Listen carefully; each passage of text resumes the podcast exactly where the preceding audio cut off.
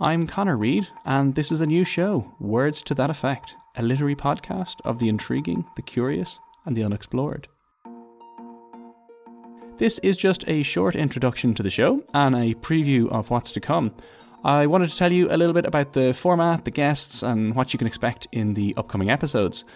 So, Words to That Effect is a literary podcast that's only sort of about literature. Really, it's a show that wanders around the fields of fiction, history, science, and popular culture, telling some stories along the way.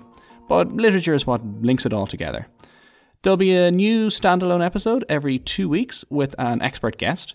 Episodes are about 15 minutes, and you can listen to them in any order and whenever you like. They are evergreen, as they say. So, what's coming up? Well, episode one looks at fake news and post truth, but in the lead up to the First World War. It involves a secret meeting of famous British authors and an attempt to uncover the truth about a very mysterious writer of invasion fiction.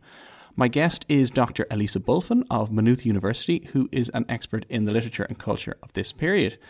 From there, there'll be episodes on Sherlock Holmes's creator, Arthur Conan Doyle, and why, as you may not expect, he believed in ghosts and fairies. There'll be a look at the underexplored and fascinating area of Irish science fiction, and an episode on the contradictions and controversies within popular culture the highbrow and the lowbrow, the intellectuals and the masses.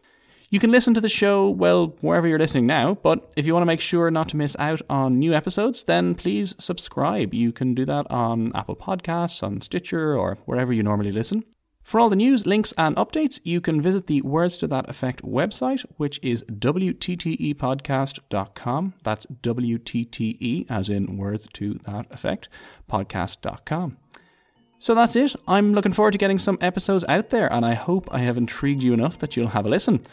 I hope you enjoy the show. Thanks very much.